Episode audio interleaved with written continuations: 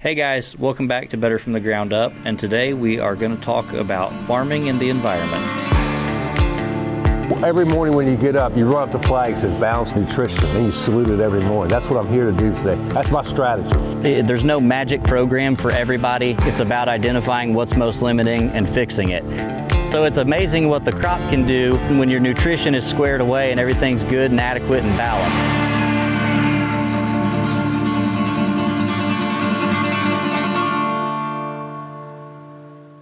Hey guys, it's Cody Goins, and let's jump into sustainable farming practices and how they impact our agricultural fields. We're going to talk a little bit about how our farming practices impact our soil quality and our topsoil, and just how it affects our soil overall.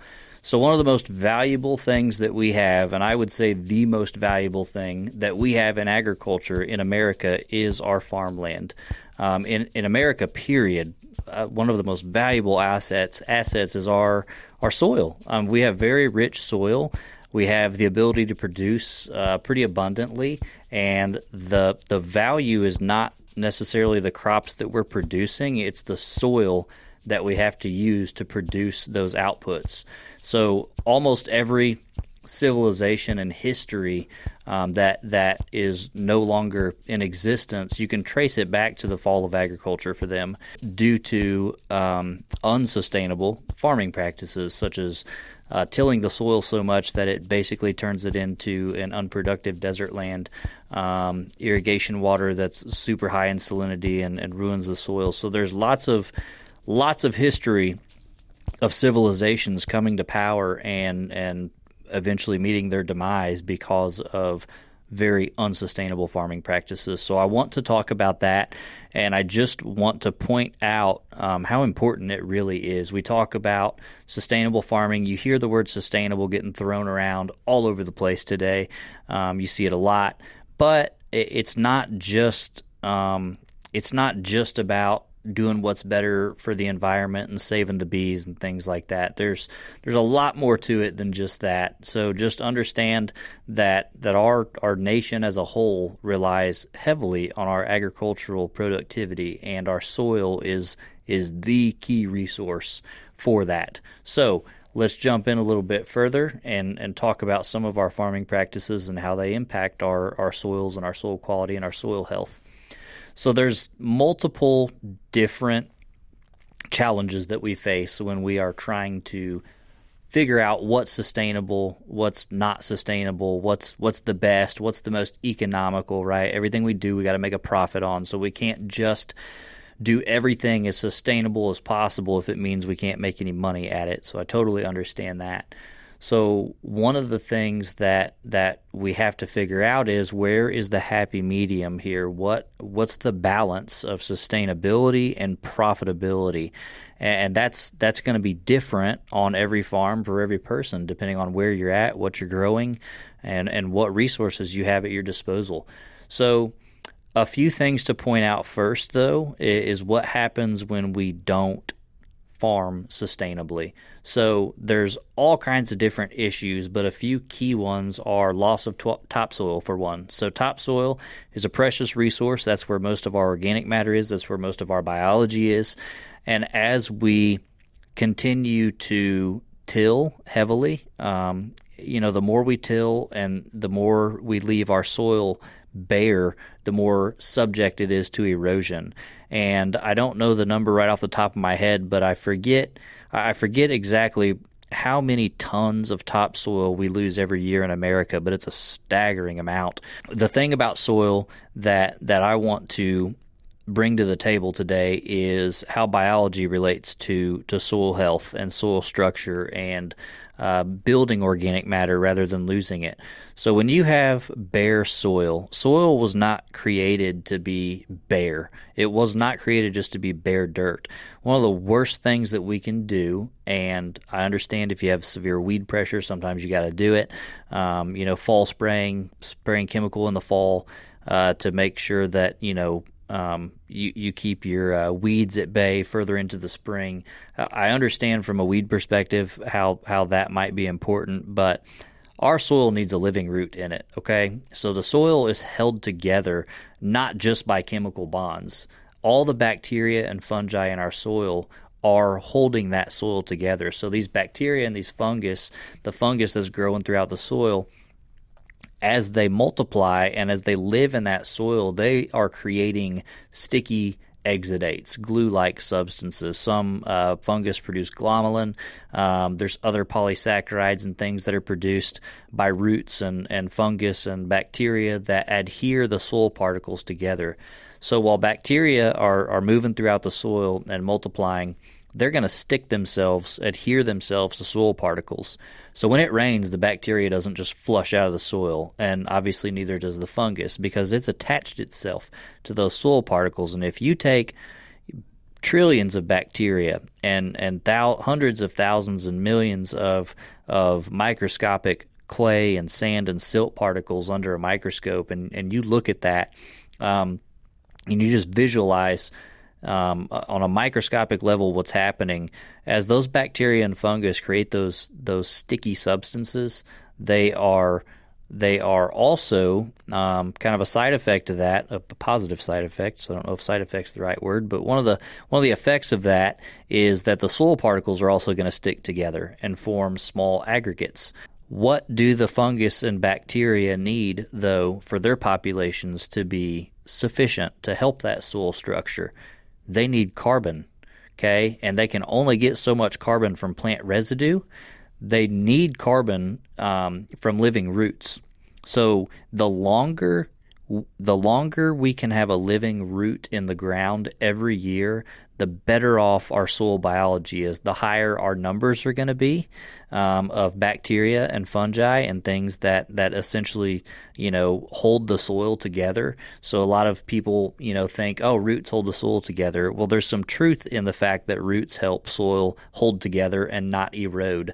But also, a, a largely um, undiscussed part of that is that those roots are feeding the microbes around them. They're feeding the bacteria and the fungus in the soil, and those are also helping hold the soil together in a major way. So when we till extensively, obviously we you know if we're tilling then then we've got bare dirt we have you know eventually weeds are going to start growing back but for the most part you got a bunch of bare dirt fall spraying um, leads to a, a, whole lot of ground having no living roots in it over the over the fall, winter, and spring. So or early spring. So the the longer we've got those living roots in the soil, the better our soil is going to be doing um, as far as soil health and biology goes. Secondly, as far as um, tillage goes, it's it's it's not the end of the world if you till your soil. Um, I'm not going to go that far, but as far as maintaining topsoil and building organic matter, it's it is obviously going to be the worst one of the worst things that we can do. Um, so tillage is, is not our favorite thing. Fall spraying is not our favorite thing, um, and just understanding that the biology plays just as much of a role in soil and soil health and, and maintaining topsoil as the plants do. That that's a big part of all this when we farm intensively, when we when we monocrop, when we um, which is you know most of the agriculture in America is monocrop. Um, when we monocrop, when we till, when we fall spray, all those things are just hurting our biological um, numbers, uh, uh, our, our biological, like our populations of fungus and bacteria, and our diversity. So over time, you take a soil that's really healthy, let's say that it hasn't been farmed in in a hundred years or, or however long it's been in CRP or, or something. It just hasn't been farmed, hasn't been disturbed, hasn't been tilled, hasn't been fertilized. Um, that soil uh, is going to have all the bacteria, all the fungus, all the protozoa, lots of nematodes in it, um, all these things that help soil stay alive and healthy and cycle nutrients and support plant growth and build organic matter as you start to disturb that, you till it, you fertilize it, you spray chemicals on it, you're going to kill some of those organisms. And you're not just going to go kill everything just because you tilled it and sprayed it once or twice. It, but, but over the course of 50, 60, 70 years, you know, it's just this slow, steady decline in biological diversity. And one of the things that that is the most important for a productive soil, the most highly productive soils in America and across the globe, and this has been proven in multiple different studies. Um, the the highly productive soils, the most productive soils, have the most biological diversity. Okay, so I want to say that one more time. The most productive soils in the world have the most biological diversity. And that diversity is invaluable and it's something that as we monocrop and we till and you know we do a lot of these things that are really unnatural um, we lose that diversity so whenever you look at a, uh, um, an ecosystem, you know, when I talk about soil biology, I try to tell people, look, the soil micro microbiome is an ecosystem, just like any other. There's all kinds of different species. There's predators. There's prey. There's a balance to be maintained. They all have their own unique individual roles to play. And when something's missing, um, that ecosystem starts to break down. Whenever we are looking at the rainforest, for instance. So the most the most productive ecosystem. Let's so we're talking about ecosystems. Let's look at a, a really productive ecosystem. The most productive ecosystem um, in the world is the rainforest. Um, and I think the second most productive is maybe the coral reef, um, but that I forget how many times more productive the rainforest is. But the rainforest is insanely productive. It, it can it's just amazing the output that we get from the rainforest. And anyone that's familiar with with this might already know um, where I'm going with this. But what happens when they when they go remove all the trees uh, from that rainforest? When they clear the rainforest and start using it as farmland, what happens? Well, it's it's super unproductive. It's terrible farmland. Um, it's not productive at all. There's all uh, there's poor fertility. There's you know there's all kinds of issues. It's not good. So how does that happen? How can a such a highly productive ecosystem you go clear it and try to farm it and it's terrible? So one of the reasons is almost all that diversity in the biology and the soil biology is uh, is in the top. So the top few inches of soils in general has the highest numbers of microbes, has the highest populations of fungus and protozoa and, and nematodes and bacteria. The deeper you go, the less biology there is. Um, there is still biology uh, deep in soils, but but as far as the bulk of it is on the top. So when you go land level a field, um, scrape all the topsoil away or they clear the rainforest, guess what? You scraped all that topsoil away. And the reason topsoil is valuable is because it's full of biology. Um, that's that's the only reason that it's so valuable. That's why it's productive. I have a book that um, that I reference a lot, a, a soil microbiology and biochemistry book um, that was published back in I don't know I think '96 or something. Um, and, one of the things it talks about in there is this fact that you know the most productive soils in the world have the highest biodiversity. So the rainforest, um, you know, is is one of those systems, and the biodiversity in the rainforest is is unparalleled. Um, I think there's there's in a in one hectare, which is like 2.47 acres. There's going to be over 750 species of trees and over 1,500 species of higher plants in that one hectare. Um, that is incredible. And when you think about are monocropping systems where it's just one crop throughout the entire field. Um, you go from literally the most diverse thing in the world to the least diverse, and that diversity is key. So, guys that are, you know, that's why crop rotation is so important. And that's why, you know, things like cover crops are so helpful. And that's why multi species cover crop, cover crop blends are so much better than just a one species cover crop, a monocrop cover crop. It's because we're encouraging that biological diversity. So, I want to explain that a little bit further. When you have a corn plant in the ground, that corn plant is is growing. Its roots are, are growing and proliferating throughout the soil, um, and you've got the plant is is photosynthesizing and it's releasing these exudates out the roots. It's it's breaking down, you know, phosphorus. It's breaking calcium and phosphorus apart. It's reducing iron from plus three to plus two. It's it's reducing manganese so it can take up manganese. It's doing all these things that a corn plant does to, to acquire its necessary nutrients and to grow and to thrive. Um, well, there's only a certain, you know, number of chemical exudates that that those corn plants are are releasing, and so there's a certain group of species of bacteria and a certain group of species of fungi that are going to thrive um, on the root system of that corn plant. But those um, that's only a small fraction of all the microbes that are in the soil. So let's say you've got 100 species of bacteria and, and 20 species of fungi that just thrive on a corn root system. Well, that those might be completely different species of bacteria and fungus that thrive on a soybean root system or on a wheat root system or on a canola root system or on the root system of a watermelon crop or you know you you you name it every different plant species is going to encourage different groups of organisms to flourish okay?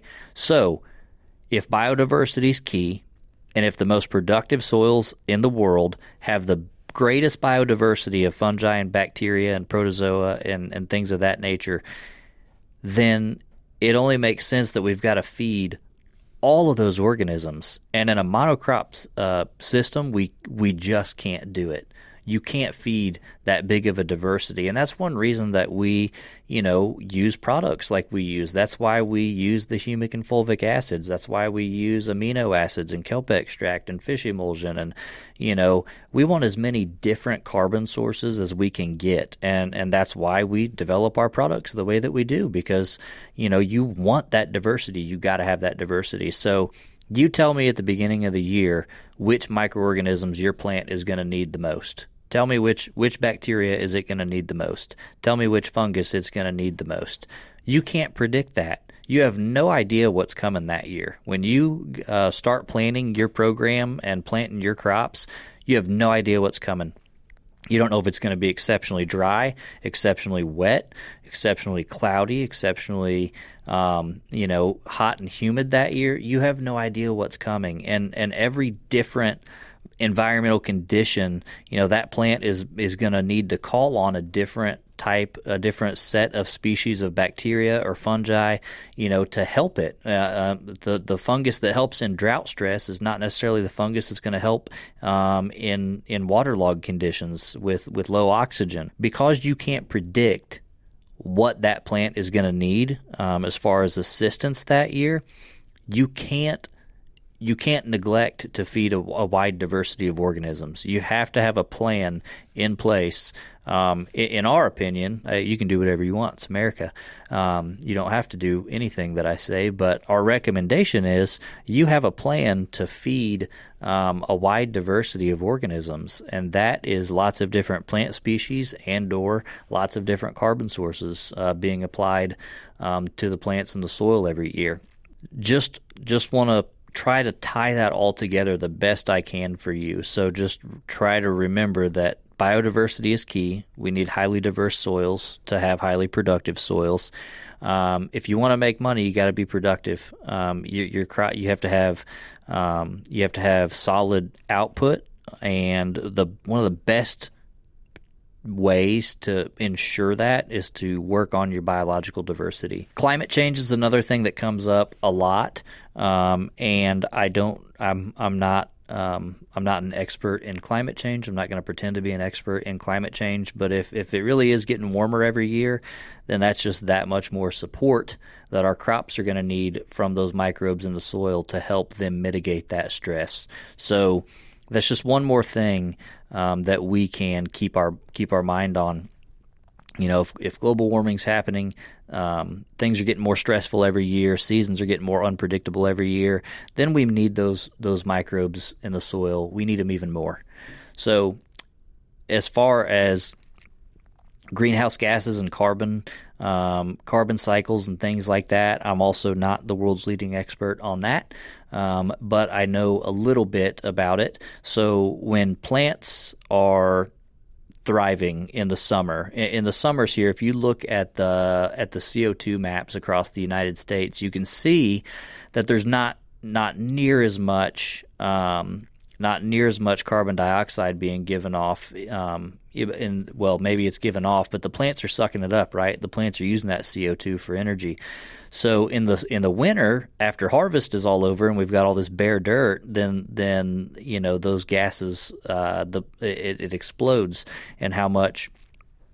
Not literally explodes, but um, not literally, but figuratively, um, it, the the the amounts of CO two that are going off in the air are are huge.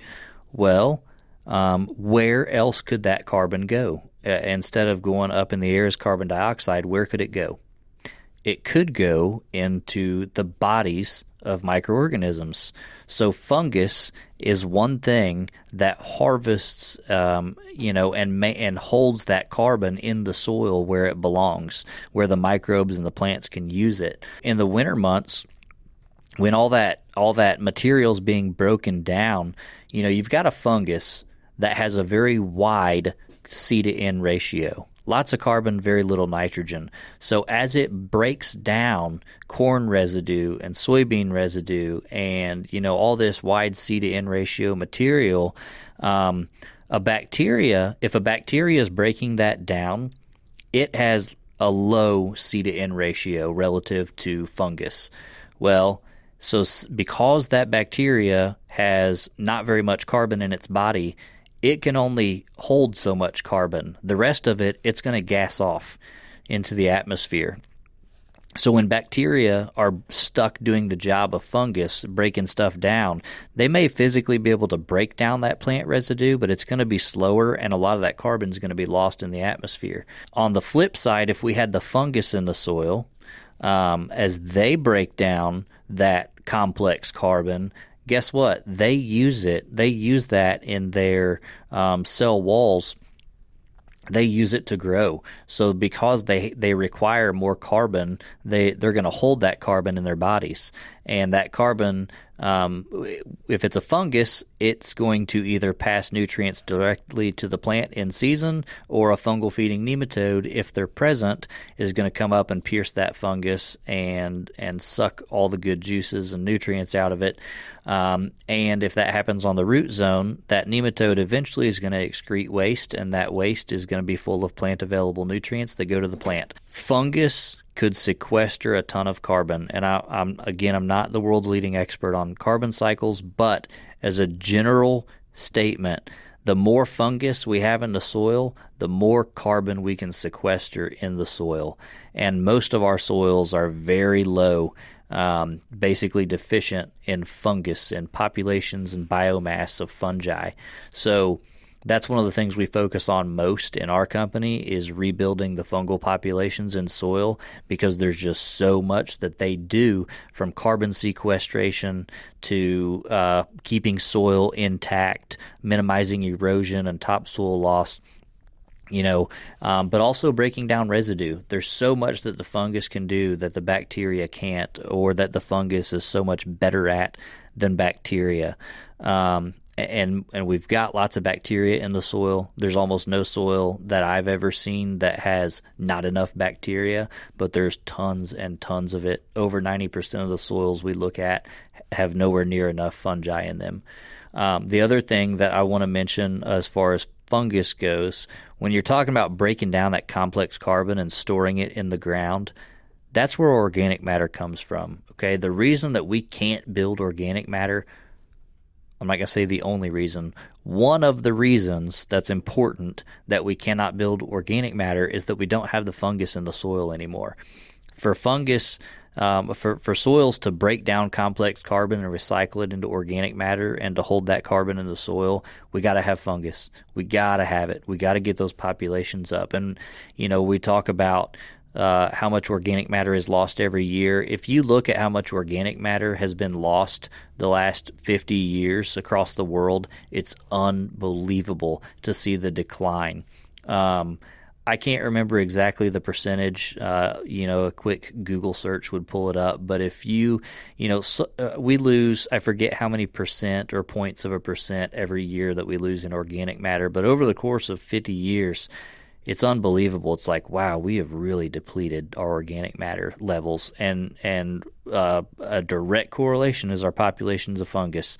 Um, those have dropped and dropped and dropped and dropped. That is when I talk about sustainability. Um, it, the first thing I think of is biodiversity in the soil, and the, the then the first thing I think of when I start talking about biodiversity is fungus. Um, so getting the fungus back in the soil is the first step in my opinion. But then we need to work on different species of fungus. You know, having good fungal biomass is one thing, but we need lots of different species of fungus um, because they all have their own unique things to do. So, as far as you know, the textbook definition of, of sustainable farming is just farming in a way that maximizes the use of our resources, especially our non renewable resources. So, what are some non renewable resources that we have? We have fertilizer would be one, um, and and I, I don't know exactly when when it's predicted to happen, but eventually, you know, supposedly the there's a limitation in how much potash we can mine. Um, eventually, we're going to run very low, and when we run very low on potash or phosphorus, um, when if those mines do start running low, um, then guess what's going to happen? The cost is going to go through the roof. That that'll happen one day. Um, uh, they might legislate it away before uh, the mines actually start to run low. Um, and and I don't know. Maybe that's just a conspiracy. Maybe they'll never run low. But um, as far as even if they're not, uh, the legislation is certainly going towards restricting our fertilizer inputs, our nitrogen inputs, our phosphorus inputs. Um, and there's no telling what, what they'll think of next to try to uh, regulate. Um, but for now, we know that there's certain states that are very limited on how much phosphorus they can apply. So, what do you do when when that legislation comes down? Um, what do you do when when all of a sudden you can't put anywhere near the phosphorus out that you were putting every year? Um, what do you do? You got to have a strategy. Um, your strategy surely is not to just shut the doors and go out of business. Um, how do you get around that? So, how does nature get around it? How do plants get phosphorus in nature without someone going and spreading fertilizer on it?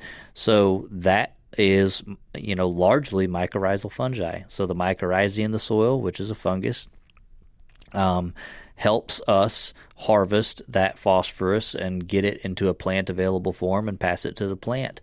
So, what do we have to have to have mycorrhizal fungus? Well, number one, um, the mycorrhizae spores have to be there. Number two, the soil phosphorus can't be too high, or the plant will never send the signal to initiate that relationship with mycorrhizae.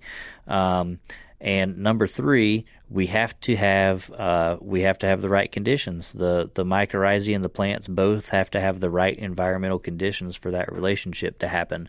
Um, but um, the the the point is when phosphorus prices go through the roof or when it's legislated, um, one of those is going to happen. Um, I mean, y- there's fluctuations every year, but what's the strategy? Um, what what happens when that's legislated in a way that we can't use anywhere near what we were using before? You need to have a strategy. You need to have someone that understands how we can get that phosphorus into the plant without actually necessarily spreading more phosphorus. Um, and that's very doable. Uh, we do it all the time cover crops are, are something I already touched on a little bit, but cover crops are a great thing. There's some areas that guys are like, I can't get a cover crop out. By the time I'm done harvesting, the ground is basically frozen, and I'm just, you know, I can't do it. Uh, okay, that's fine. You can't do cover crops. It'd be great if you could. And, and I already talked about why a multi species blend of cover crops is better than just one. But I understand everything comes at a price. So guys are like, oh, five way blend, that's, you know, that's so much more per acre than just throwing out some cereal rye or something like that. Um, and it is, but we are so hung up on short term investments and, and we're just really not thinking very much about long term investments and you know what all these decisions are going to have what's the impact of all these decisions that we make going to be 20 years from now um, we're very short sighted um, as a as a culture and as a nation and I'm definitely guilty of that myself. But um, but but we have to, in my opinion, start doing a little bit better about thinking long term. Again, cover crops, no till, different carbon sources like humic acids, amino acids, kelp extracts, fish emulsions, sugars, molasses. Um, uh, you name it. You know, there's all kinds of different stuff out there. The, but the more we can do to feed that biology and and encourage that biodiversity, that investment is is always going to pay us in the long term. It may not pay every year in the short term. You know, if you go, oh, I put some humic acid out and I didn't get a yield increase this year. Okay, um, you know, there's there's lots of reasons that that could be. There's lots of different things that impact yield, but but I guarantee you, um, the, all those practices are very good long term investments. Um, we just are so hung up on measuring everything year in and year out and making a decision based on just the last year of our experience. So, um, just please, if you if you ever if you ever find yourself with some time on your hands, just maybe put a little bit of thought into those long term investments and and what things are going to look like 20, 30, 40, 50 years down the road um, if we keep doing things exactly the same way. Water management is another one that we'll talk about a little bit. And uh, there are there are a lot of different opinions and a lot of heated debates going on about these kind of things, but but we do know um, that phosphorus runoff is is largely responsible for the algae blooms in the Gulf. Um, which is where most of the legislation is coming from. And we don't, you know, I'm not going to blame that on farmers. I've heard people say, "Oh, that's all that's all um, commercial lawn care and turf uh, you know causes more more of a problem than agriculture. Uh, maybe that's true. I don't I don't know. Regardless of whose fault it is or not, um, that's why they're legislating it. So when we have nitrates in drinking water and we have phosphorus in the Gulf of Mexico encouraging these algae blooms, you know, regardless of of why it's happening and who's at fault. It doesn't really matter. the The truth is they're regulating things, and they're I I don't foresee the government um, loosening up regulations anytime soon. Um, if I was a betting man, I would bet that regulations will just get more and more strict. Um, so the only reason I say that um, is just to say that we we have to start thinking about okay, what are we going to do when they regulate this? What are we going to do when this is restricted? Uh, what are the strategies that we have in place to get around that and maintain productivity and profitability, even though they limit some of the things that we can do? Water management is not just about the runoff. Um, there's also irrigation requirements and restrictions, and you know there's there's some areas. Uh, I was in Colorado last fall, and they were explaining to me that you know their drainage ditches um, they get measured, and if there's if the water levels over a certain height, they get this massive fine uh, per day for basically overwatering, uh, using too much irrigation, um, which that's we don't have that here where I'm at in Southern Illinois, um, to my knowledge, but uh, but I know that across the country there are a lot of lot of different restrictions, um, even on things like irrigation. So, how do we make the most use of that resource? Water is a precious resource, and um, you know my my favorite thing about um, one of my favorite things about this topic is uh, there's a movie called The Big Short, and The Big Short is about the housing market crash. And at the there's a guy that predicted that housing market crash uh, before it happened in 2008, and um, he he shorted the banks and made bukus of money on on that whole thing but he kept asking people like, "Hey, does anybody want to know? Um, anybody want to know?" He asked the FBI and all these other agencies, "Would you like to know how I knew this was going to happen?" Um, they never cared to ask him how he knew, but they did audit him like three times. Um, so nothing shady there. But um, anyway, at the end of that movie, uh, it says that that guy he doesn't invest on Wall Street anymore. The only thing that he invests in these days is um, it's all about water. So his investments are largely um, about water uh, because he has the foresight um, to see that water is a precious resource and eventually you know, water is going to be more of a limitation for us than the fertilizer is and other things. Um, and that's maybe hard to wrap your mind around, but it's a fact. And so, what do we do there? Um, if you don't have irrigation and you can't have irrigation, or if your irrigation is going to be severely limited in how much you can utilize it, what are you going to do? Um, the best thing that I know of, the most you know sustainable thing that I can think of is to increase your water holding capacity of your soils. And where does that come from? That comes from organic matter. So the more you build your organic matter, the more you build your water holding capacity. And we just talked about it. What what do we need to build organic matter?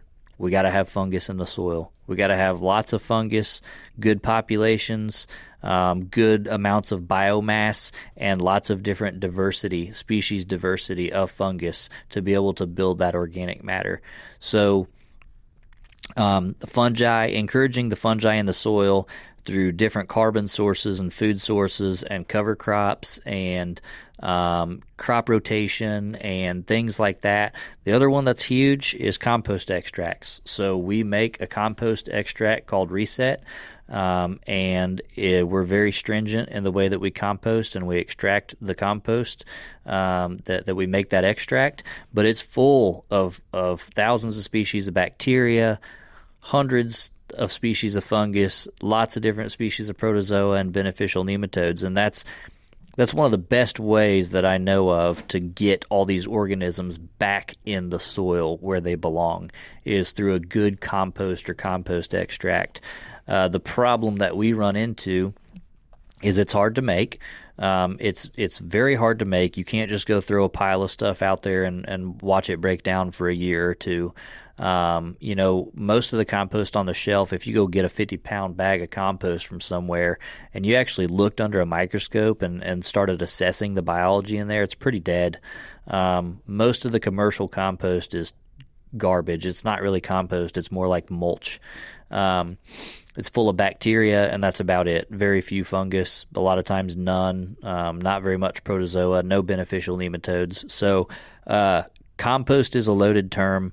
It has to be made properly, and it really, really, really should be evaluated under a microscope to verify that all the organisms are present in the right quantities and with sufficient diversity to actually get the job done. Compost extracts, composts, uh, you know, th- those are a great tool for getting fungus back out in the soil. And um, depending on where you're at, um, you know, in the world that may be very feasible, um, uh, practice to adopt, or it may not. So, um, as with everything we talk about, um, everything's on a case by case basis. So, those are those are just the main ways that I know to help our soil health and to um, to be more sustainable.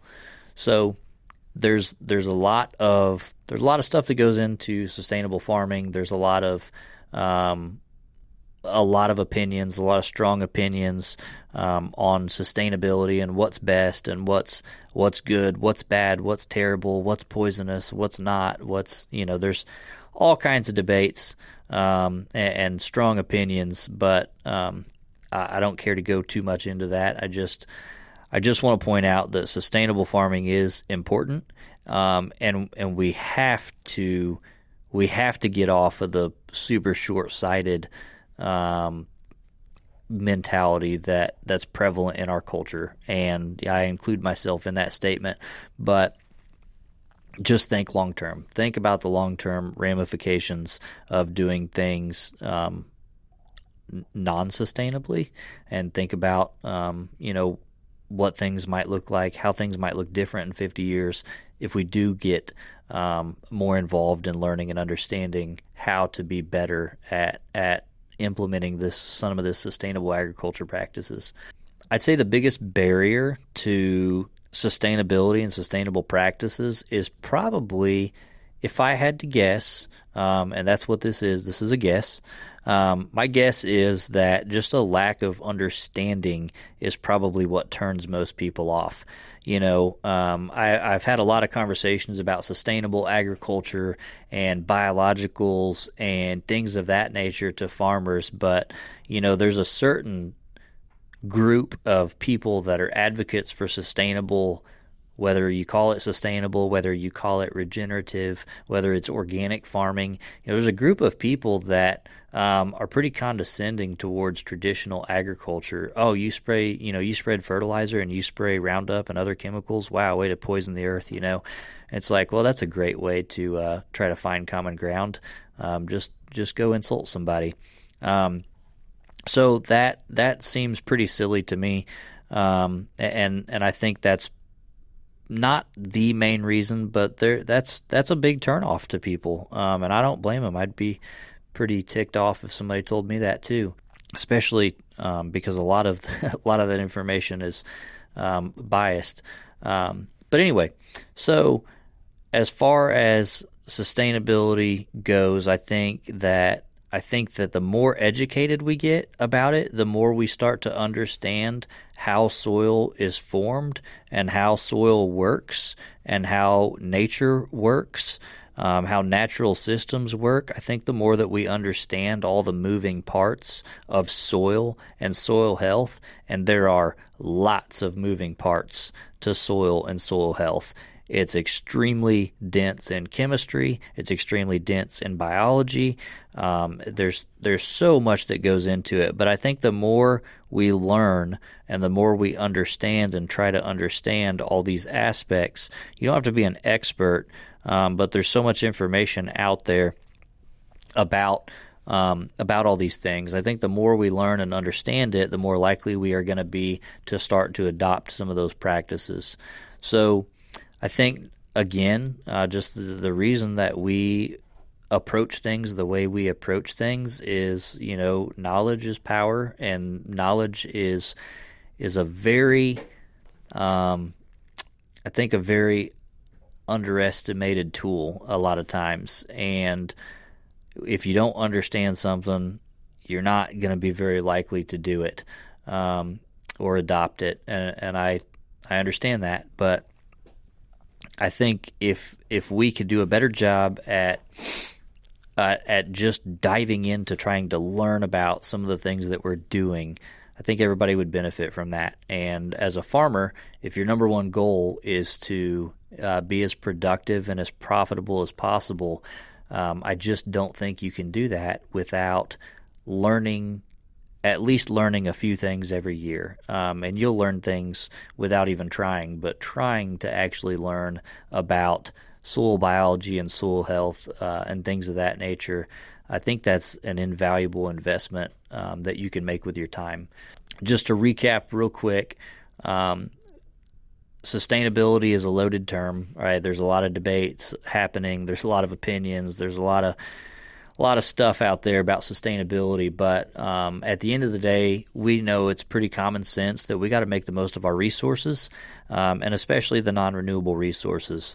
We have to have a plan in place. We have to have some strategies in place for government legislation and regulation when it comes to fertilizers. Um, you know, whether that's the amount of phosphorus you can put out, the amount of nitrate you put out, the amount of irrigation water you can use, right? Like there's just regulations are happening and they're probably just going to get worse every year. So we have to have strategies in place for that. Um, and that's one thing that we bring to the table is we can help with those strategies on okay how do we how do we raise a crop how do we not lose any yield while reducing nitrogen rates? How do we not lose any yield while reducing phosphorus rates? You know, those those aren't just easy, simple things. Um, uh, but but at the same token, they're not overly complex. So we we understand strategies for that. So what's the strategies um, that you have in place for if and when these things happen? and then just understand that sustainability um, really, really, as far as soil health and farming goes, in my opinion, it boils down to soil biology and soil health. And the most productive soils in the world are the most biodiverse soils in the world. And that's what we're shooting for. And there's ways to do that. There's ways to make your soil more um, biodiverse. There's more. Um, there's a lot of different things that we can do to make big improvements there. So uh, please feel free to reach out to us if you have any questions on, on any of the stuff that we discussed um, in this particular episode. Uh, shoot me an email if you'd like. Get on our website, go to contact us, get on Facebook, um, or um, however you want to reach out to us, feel free. If you've got questions about this, if you want to talk more about it, uh, please feel free. I will provide you with as much information as I have and that I can produce for you. So, thank you guys for listening. I hope you learned something today and uh, tune in next time.